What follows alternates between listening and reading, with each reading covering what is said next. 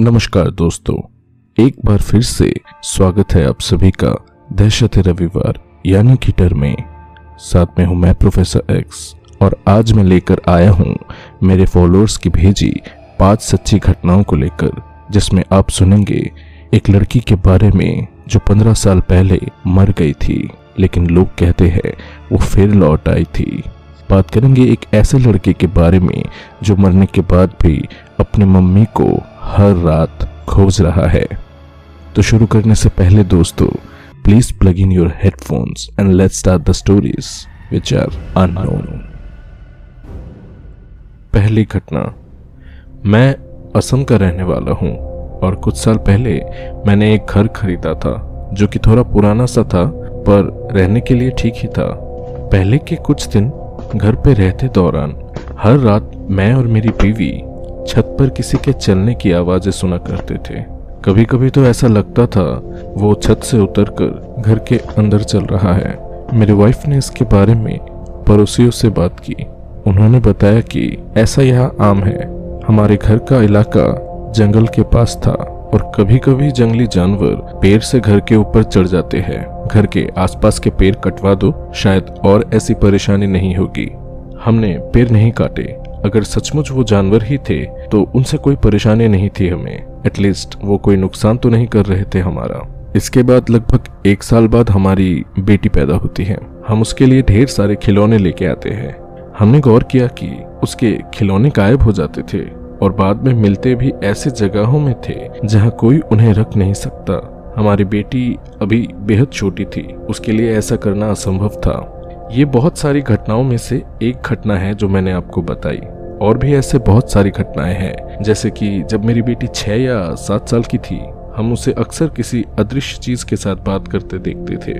एक बार मैंने उसे पूछा कि, बेटी, तुम किससे बात करती हो? उसने बोला, ज्योति से। मैंने पूछा, और ये ज्योति कौन है? उसने बोला, ज्योति एक लड़की है, पापा, जो हमारे बाथरूम में रहती है। वो ऐसे तो बहुत अच्छी है, पर कभी कभी मुझे उससे डर लगता है। मैं थोड़ा घबरा गया, पर मैंने उससे पूछा कि बेटी, ये ज्योति दिखती कैसी है? उसने बोला, उसकी लंबी चोटी है और वो हमेशा नीले रंग की गंदी फ्रॉक पहने रहती है। वो मेरे साथ खेलती है और कभी कभी मेरे डॉल के गर्दनों को मोड़ देती है। मैं उसके बातों से बेहद डर गया था, क्योंकि तब मेरी बेटी सात साल की थी और उसके लिए ये सब बातें बनाना आम बात नहीं है। हमने उसे डॉक्टर दिखाया। डॉक्टर के अनुसार बच्चों के लिए इस उम्र में इमेजिनरी फ्रेंड्स होना एक आम बात है। कुछ दिनों बाद दोपहर को हम सभी घर में थे। संडे का दिन था तो मेरी छुट्टी थी। मेरी बेटी सीढ़ियों पर खेल रही थी। अचानक धराम से एक आवाज़ हुई और मेरी बेटी चिल्लाकर रो पड़ी।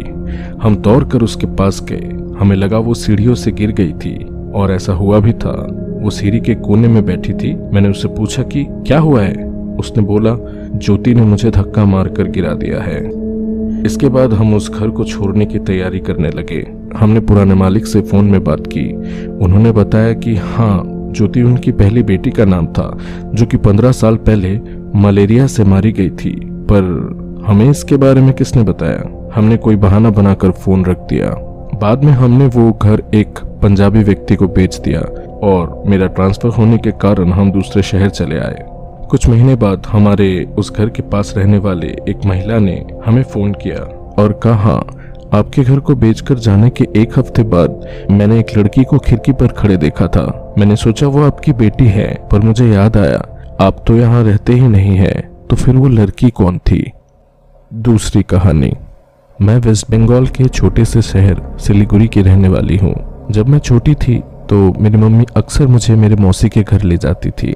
मौसी के घर पहुँचते ही दोनों बहनें आपस में बात करने और पान खाने में बिज़ी रहते थे। इसीलिए मैं बोर होकर ऊपर के कमरों में जाकर खुद अकेले ही खेलती रहती थी। उनके घर के सेकंड फ्लोर में एक बड़ी सी बैल्कोनी थी, जिसके दरवाजे पर पर्दे लगे थे। मैं उन पर्दों को पकड़कर उन पर लटकते रहती थी और पर्दे को अपने चेहरे से धकेल कर बैल्कोनी की ओर चलने लगती थी। छोटे बच्चे ऐसा अक्सर करते हैं। प्रॉब्लम एक ही था बैल्कोनी पर कोई रेलिंग या बाउंड्री नहीं थी।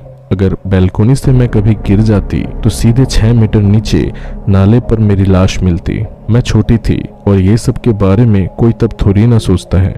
तो एक दिन फिर से हम मौसी के घर जाते हैं, और जब मौसी और मम्मी लोगों की चुगली करने में बिज़ी थी तो मैं ऊपर आ जाती हूँ, पर्दे पर लटकने। कुछ देर बाद मैंने पर्दे को अपने चेहरे से धकेलना शुरू किया, और बैल्कोनी की ओर चलने लगी। मेरे चेहरे पर पर्दा होने के कारण मैं कुछ देख नहीं पा रही थी। अचानक मेरे पैर फिसल गए। शायद मैं बैल्कोनी से गिर ही जाती, पर एक हाथ ने मेरे स्कर्ट को पकड़ लिया और मुझे अंदर सीढ़ियों की ओर खींच लिया। मुझे लगा वो मेरी मम्मी है। जब मैं पीछे मुड़ी, मैंने देखा, वो ना तो मेरी मम्मी है और ना मेरी मौसी। वो एक औरत थी।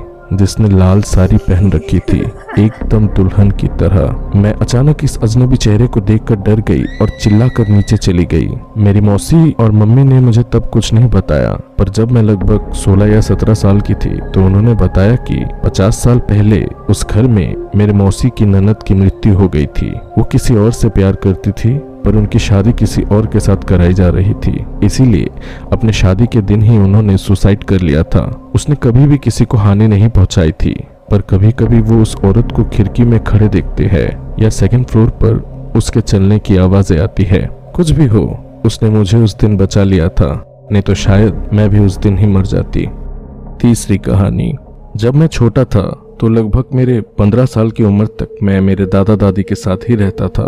मेरा कमरा उनके कमरे के विपरीत में था, और अक्सर जब मुझे नींद नहीं आती थी तो मेरी दादी आकर मेरे सिर में अपना हाथ फेर कर मुझे सुला देती थी। हमारा घर गाँव में होने के कारण रात को वहाँ बेहद शांति होती थी। मुझे नींद आने में इसी वजह से थोड़ी दिक्कत आती थी, क्योंकि एक छोटी सी आवाज़ से ही मेरी नींद टूट जाती थी।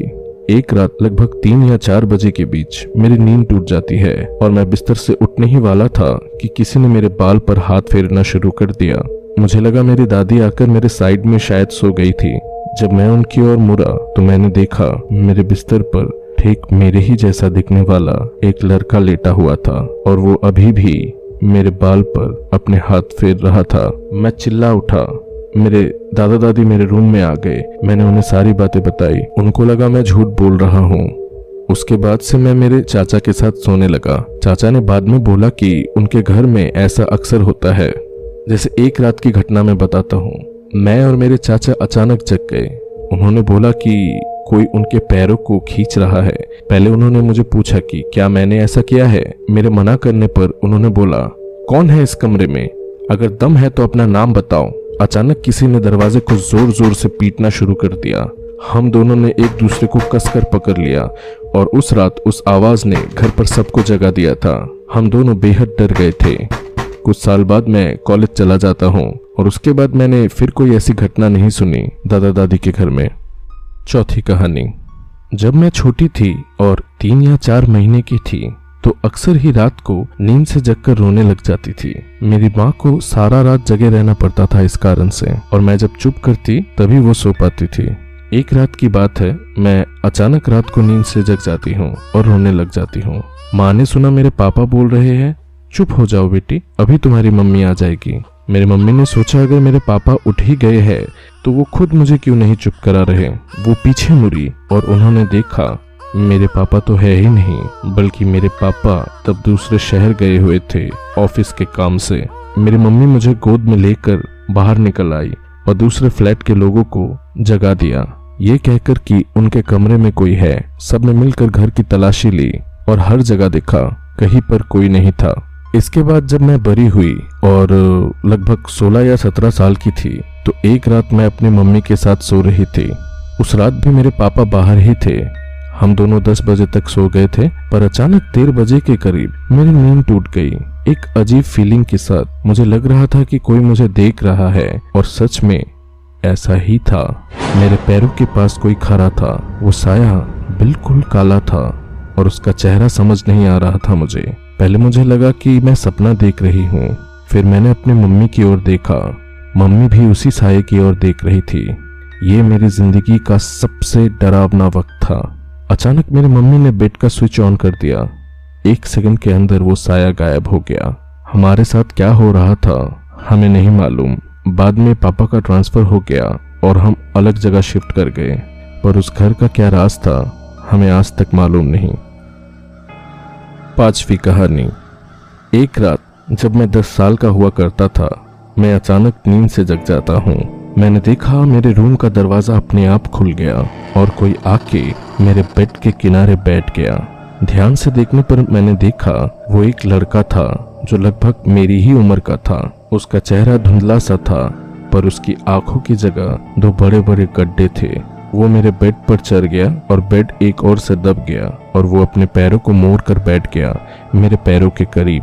थोड़ी देर बाद उसने अपना एक हाथ मेरी ओर बढ़ा दिया, जिसमें एक काले रंग का बॉक्स था। मैंने उस बॉक्स को लेना चाहा पर उसने अपना हाथ पीछे कर लिया। एक सेकंड के लिए मैंने अपनी पलकें झपकाई और वो अचानक गायब हो गया पर उसके पैर के छाप अभी भी मेरे बेड पर मौजूद थे। सुबह मैंने जब इसके बारे में मम्मी को बताया तो वो पहले तो डर गई पर फिर उन्होंने मुझे समझाया कि मैंने कोई सपना देखा होगा। उसके बाद, लगभग दस साल बाद, एक दिन मेरी गर्लफ्रेंड मेरे घर आई हुई थी। हम मूवी देख रहे थे और मूवी देखते देखते वो सो गई। जब उसके मम्मी पापा उसे लेने आए तो मैंने उसे नींद से जगाना चाहा। मैंने उसके कंधे को पकड़कर ज़ोर से हिला दिया। उसने अपनी आँखें खोली और अलमारी के ऊपर उसने कुछ देखा। उसकी आँखें बरी हो गई और उसने उंगली से अलमारी की ओर इशारा किया। मैंने झट से अलमारी की ओर देखा। वहाँ कोई नहीं था। मैंने उससे पूछा कि तुमने क्या देखा? क्या देखकर तुम इतना डर गई? उसने बोला, उसने एक छोटे से लड़के को अलमारी के ऊपर बैठे देखा। उसकी आँखों की जगह काले गड्ढे थे। मैं बहुत डर गया और मैंने उसे मेरे बचपन के उस रात की घटना के बारे में बताया, क्योंकि मुझे लगा शायद ये वही लड़का था। इसके और दस साल बाद मेरी उसी गर्लफ्रेंड के साथ शादी हो गई। मेरे पाँच साल की बेटी थी और एक बार जब हम छुट्टियों में मेरे मम्मी पापा के घर घूमने आए, हमने नोटिस किया, मेरी बेटी रात को जग जाती है और पता नहीं किसके साथ बात करने लग जाती है। उस दौरान हमें लगा कि ये नॉर्मल है, बच्चे ऐसा करते हैं। पर मैंने जब उसकी बातों को ध्यान से सुनना शुरू किया, तब मुझे समझ में आया कि कुछ गड़बड़ है, क्योंकि मेरी बेटी हर रात एक ही तरह की बात करती थी जैसे, तुम मत जाओ, तुम रो क्यों रहे हो? तुम्हारी मम्मी कहाँ है? वगैरह वगैरह। एक दिन मैंने उससे पूछा कि, तुम किससे बात करती हो बेटी? तो उसने बताया एक लड़के से, जो हर रात हमारे कमरे में आके रोता रहता है, क्योंकि उसने अपनी मम्मी को खो दिया है और उसकी आँखें ना होने के कारण वो उन्हें ढूंढ नहीं पा रहा है। सुबह मैंने इसके बारे में अपनी पत्नी और मम्मी को बताया। मेरी मम्मी ने बोला, मुझे याद है, तुमने बचपन में मुझे यही बात बोला था। मेरी बीवी ने भी मुझे दस साल पहले की अलमारी वाली उस घटना को याद दिलाया। हम डर गए थे, पर इसके बाद मेरी बेटी हर रात उस लड़के से बात करती थी। उसके बाद हम अपने घर लौट आए और मेरी बेटी ने इन हरकतों को छोड़ दिया। वो लड़का कौन था, इसके बारे में हम कभी भी पता नहीं लगा पाए, पर इतना कह सकते थे कि मेरे मम्मी पापा का घर किसी तरीके से शापित था।